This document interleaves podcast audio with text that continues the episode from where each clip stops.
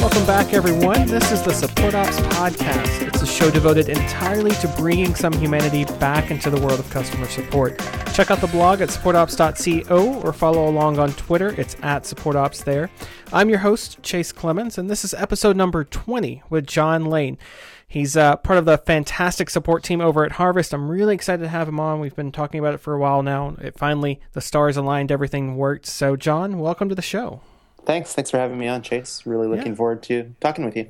Awesome. So, uh, you know, easy question to start with. How's your day going? Uh, today's good. Um, yeah, sunny weather out here on the West Coast, so can't really complain. Um, and it's been a, a good day at work. Awesome. So, give uh, give our listeners just a little bit of background on yourself, kind of just to set the stage, so everyone knows who you are and where you're coming from. Sure. Um, well, I'm, I'm an ever evolving person. Uh, so um, I'm part of the support team over at Harvest, as Chase mentioned. Um, my I've been there for about two years, so I started in 2011, and uh, my background before that was largely technical. Uh, I worked as a freelancer for a while, doing web development and that kind of stuff. Um, and then uh, kind of noticed a job opening at Harvest. Had been using the tool myself, and so threw my hat into the ring to apply for that. Um, and the rest is history, I guess, on that front. That's- Um, yeah. Yeah, that's awesome. It's it's one of those where you you literally just kind of you know you were using Harvest a little bit before, but that was kind of the big prompt, right? You were just using it, saw the opening, and was like, "Hey, let's do this." Yeah, we joke a lot that um, a lot of the people we hire and end up uh, are, is from our customer pool, uh, which makes sense because I mean, you know, your customers are the people that know the product and that you know either like or dislike the product and that kind of thing. Uh, but of course, that isn't necessarily the best move for business, uh, hiring your customers. but Yeah, it, it's worked out all right so far. That that is kind of a flip from you paying them to you to them paying you, I guess. yeah, for sure. So I I heard um, that you live on an island, right? So I'm guessing you're a remote worker. I am definitely. Yeah, uh, Harvest is based out of New York, and uh, the island I'm referring to is not Manhattan in this case. um, I'm actually out on the west coast, so I'm the furthest west of uh, all Harvest employees. Actually, I, I never really thought about that. Um, yeah, we we've got a distributed team, and so um, most folks are kind of scattered across North America. We've got uh, a couple of new hires that are over in Europe as well. So how's it working out so far with everybody kind of being remote and I, I guess from support that kind of works out because you've got people in Europe and then you covering the West Coast, so you, you capture a lot of time zones and a lot of uh, open support hours, for lack of a better word, right? Uh, yeah, actually, our two new hires are, are part of the development team, so they're not actually in support. Ah, okay. Um, but um, yeah, it, it does work out really well. I mean, uh, even between Eastern Time Zone and Pacific Time Zone, we end up with you know a pretty pretty good window, about a twelve hour window where we're providing live support for folks um, as stuff comes in. And so it, it works out really well. Uh, Harvest has always had a distributed team. We've always had um, folks that worked remotely right from like hire number one or hire number two wasn't wasn't local to New York, and so uh, the whole company's kind of grown up around that. It's sort of been built around people that don't work locally in the office, and so we've got a really good kind of structure in place to accommodate that. So let's get a, an idea of the size that we're talking about here. How how big is your support team? How many customers are you talking to on average? That kind of thing. Sure. Uh, the support team, i- including myself, um, and there's a small little tweak to that. Is uh, um, there's there's five of us in total. I'm actually sort of doing a part support, part quality assurance role now at Harvest, uh, which is a really recent thing. Uh, it's just been going on for a couple of weeks now. Um, so I guess you could say four and a half people maybe in support. Uh, and then um, we've also got a, a dedicated community manager who um, makes us look good on, on the social networks and that kind of stuff. And so with your Sorry. your four and a half, I, I'll give you five. QA is support. I- I'll give sure. you five. Um, So with that, how many customers are we, are you dealing with every day? Uh, on a daily basis, we deal with probably just over 100 tickets, uh, and then we also offer phone support. So um, on a busy day, we'll have, you know, probably 40 phone calls, something along those lines. Um, on, on, an insane day, like if there's sort of systems troubles or something like that, that number could spike. But uh, on sort of an average busy day, it's about 40 phone calls, um, and uh, yeah, but just over 100 tickets thereabouts. That's kind of cool. That's you're actually one of the, the few people we've had on the show that does live phone support. Um, so I want to pick your brain on that one for just sure. a second. Um, so I'm a customer. I call into the number. Uh, do I get routed to a specific person? Is it just a phone that everybody tries to grab, or, or how's that kind of work? Sure. The way our phone system's set up is um, we've got a one eight hundred number that people can call into. Uh, when they call that number, it um, the way we work in support is we we use uh, what we call anchor shifts, uh, and so at any given time there's somebody anchoring. Uh, and think in terms of news anchor on this. Mm-hmm. Uh, so that anchor person is is on phones. They're also responsible for kind of triaging tickets, assigning things out to who the best person is to answer that, uh, or answering it themselves if things are you know nice and quiet. Um, and so whoever the anchor person is, and, and, we schedule this throughout the day. So everyone's got about a two-hour anchor shift um, that they cover. And uh, whoever's on anchor, the phone rings for them first. If they're already on a call, it just backup rings to any of the other support agents that are online at that time. Um, and uh, yeah, that's where our phone system's set up, really. That's kind of cool. That's that's yeah. pretty awesome. I've never heard the idea of an anchor person like that before. Um, so is that something that's always been in place at, at Harvest, or is it kind of relatively new? Uh, we implemented when we hit about three support employees. So mm-hmm. um, Christopher, my, one of my coworkers, was employee support employee number one, uh, and when he was doing things on his own, he was pretty much anchoring the whole time himself. Mm-hmm. Um, then I came on, and because there was just the two of us, um, we didn't really need any sort of formal structure. He is on the East Coast, I'm on the West Coast it pretty much worked out that we had you know a few hours of overlap in the middle of the day, but we just sort of um, worked through things with that.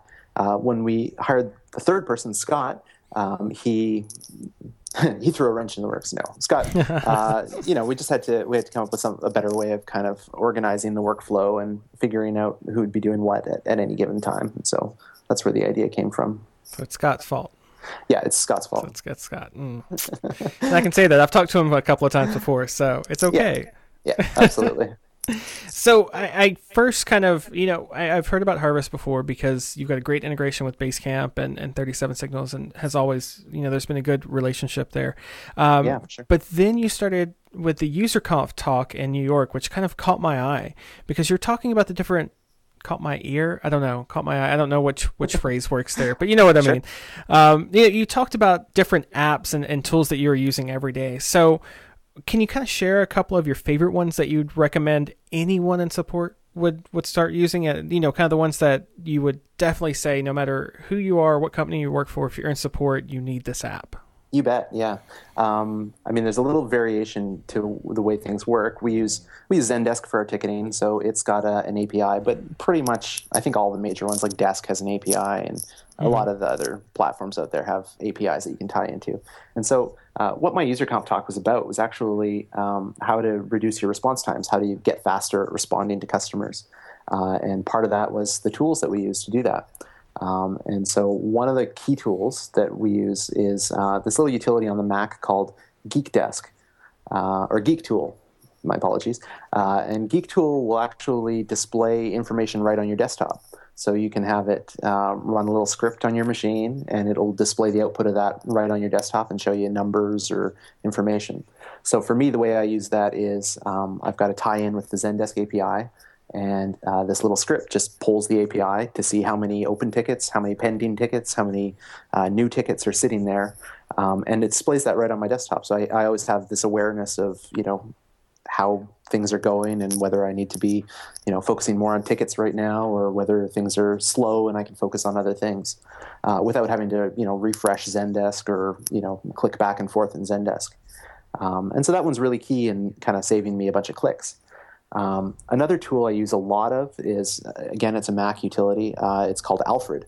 And Alfred is basically uh, just a keyboard launcher. So you can, you can set up a, a, keyboard combination and it'll let you launch applications and do all kinds of different things with your machine just from your keyboard.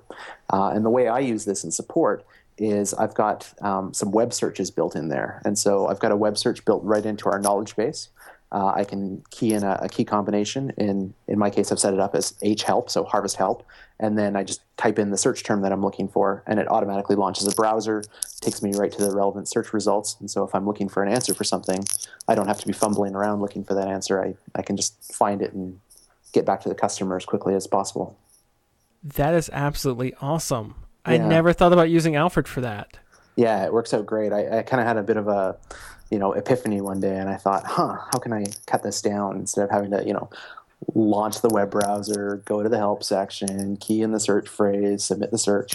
I can just use keyword combination, type in a couple words, hit enter, boom, done. See, you solved a problem I didn't even know I had until today. That is fantastic. Because I always thought, you know, whenever we look through like our, our help documentation, that kind of thing, it's always kind of like you mentioned, you go to the site, you pull up the search bar, and then you type your term, and then you look for it and everything else. If you're really lucky, um, one of the things that I really love about Chrome is you can just kind of start typing certain keywords, yeah. and it'll bring up that that previous URLs, but if you've wiped your browser recently, that doesn't work. Yeah. Using Alfred, I love that. That's a great idea. Yeah, it works great. Um, yeah, and I, I, mean, I've got other searches set up. So we've got a, a, bugs database, things like that. So if I, you know, hear about a bug and it kind of tweaks a little memory for me, I'll usually search in the bugs database first to see if that's a known issue or not, uh, and that kind of thing. And it's just, it's really versatile in that regard. That's awesome. That's. Yeah. See, there's your tip for the day, folks. the, the big one that you need to take away right there. Um, we can all go home. No, I'm just I'm just messing. Um, so the, one of the things that we were talking about, you know, when you and I first started talking uh, via email uh, a couple of months ago, harvest was actually hit pretty bad when when Hurricane Sandy struck. Um, so can you kind of talk about what that was like for the team? How how did you keep things going through all of this? Because your data center is right there in New York too, right? Uh, it was. it was. Yeah. Yeah. uh, we're actually we're neighbors with 37 Signals now, so we're hosted just outside Yay. Chicago with you guys. Yeah. No uh, hurricanes our way. No, no. So, well, actually, I guess I should I should clarify that because we do still have um, the data center in New York. It's our it's our backup data center now, so we've got nice. redundancy between two different data centers, uh, just in case you know something happens. We can uh, keep Harvest up and running for our customers. Um, but to get back to Hurricane Sandy, yeah, it was really scary. I mean, it was um, sort of right around Halloween, if I if I remember right, in time frame. And uh, you know, the weather report says that this hurricane is going to hit New York, and you think that's the type of thing that only hits in in Hollywood. Um, not hurricanes, but you know that that type of mm-hmm. idea is the only thing that would come out in Hollywood. Um, and so, uh, probably about a third of our company is actually based in New York. Uh, and as well, at the time, um, our, all of our servers were located in uh, a data center in Manhattan. Um, and so, you know, what can you do to prepare for a hurricane, really? Well, um, we did everything that we could. We put in some uh, communication plans ahead of time. So um, I was actually because I'm I was located the furthest away from the hurricane. Uh, I was kind of the contact person, so we set up a schedule where everybody would check in with me either over phone or text message, or if they could, you know, email that kind of thing on a regular basis, just so that we knew everybody was okay, mm-hmm. uh, and we knew the status of everybody as well, whether they, you know, were uh, without power, without internet, that kind of thing. Um, and so, you know, just from a company perspective, that was that was big because we always knew you know how everyone was doing, um, and that was great. Uh, in terms of the actual technical side of things, we just I mean we prepared for the worst. We knew that um, a hurricane was coming. Uh, we didn't know whether that was going to take Harvest offline, uh, whether there were going to be internet issues, whether there were going to be power issues. We didn't know what was going to happen. Um, and at the time, uh, we didn't have a completely redundant data center set up. Um, although our ops team kind of frantically got to work and, and built us a redundant data center uh, in the days leading right up to Sandy, um, just in case, just in case we needed to flip the switch over um, and and keep that running. Um, and you know, it was probably good to prepare for the worst. I wouldn't say the absolute worst happened. I mean, there was no permanent data loss or anything like that, but our data center did go offline for for a while. We were down for a few hours uh, throughout Sandy.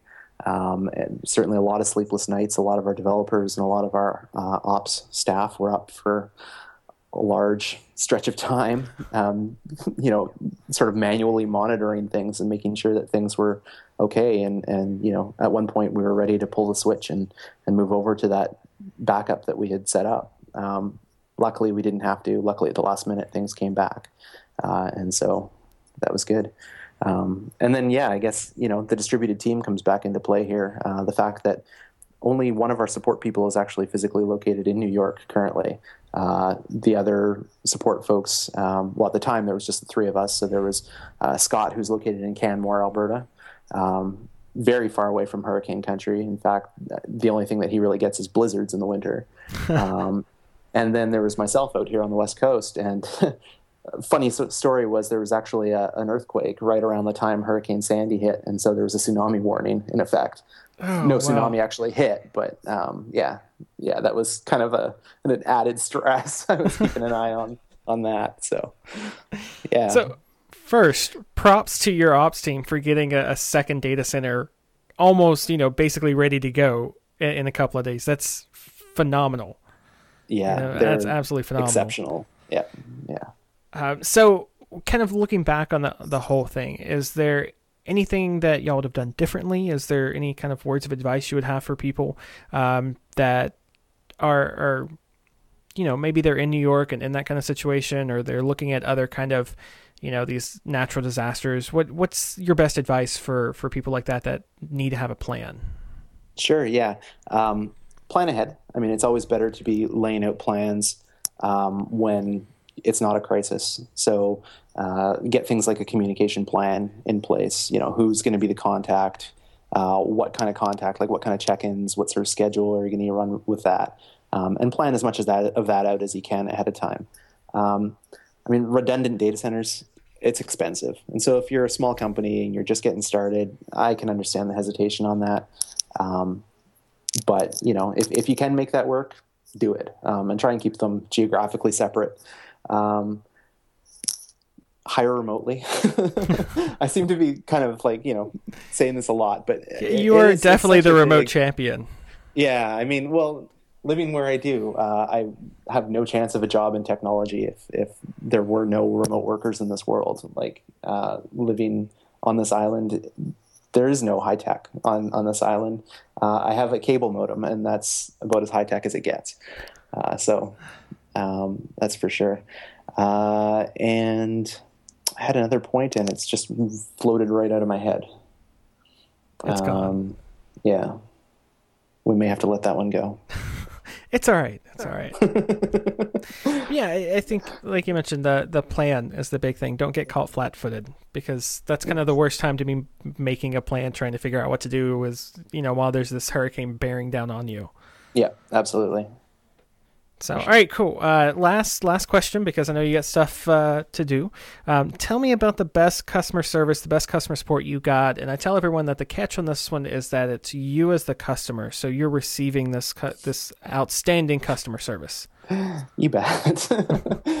it's so easy to talk about the best customer service you've ever provided, isn't it? yeah, it's it's it's too easy. I tried that and I realized, nah, let's let's flip that.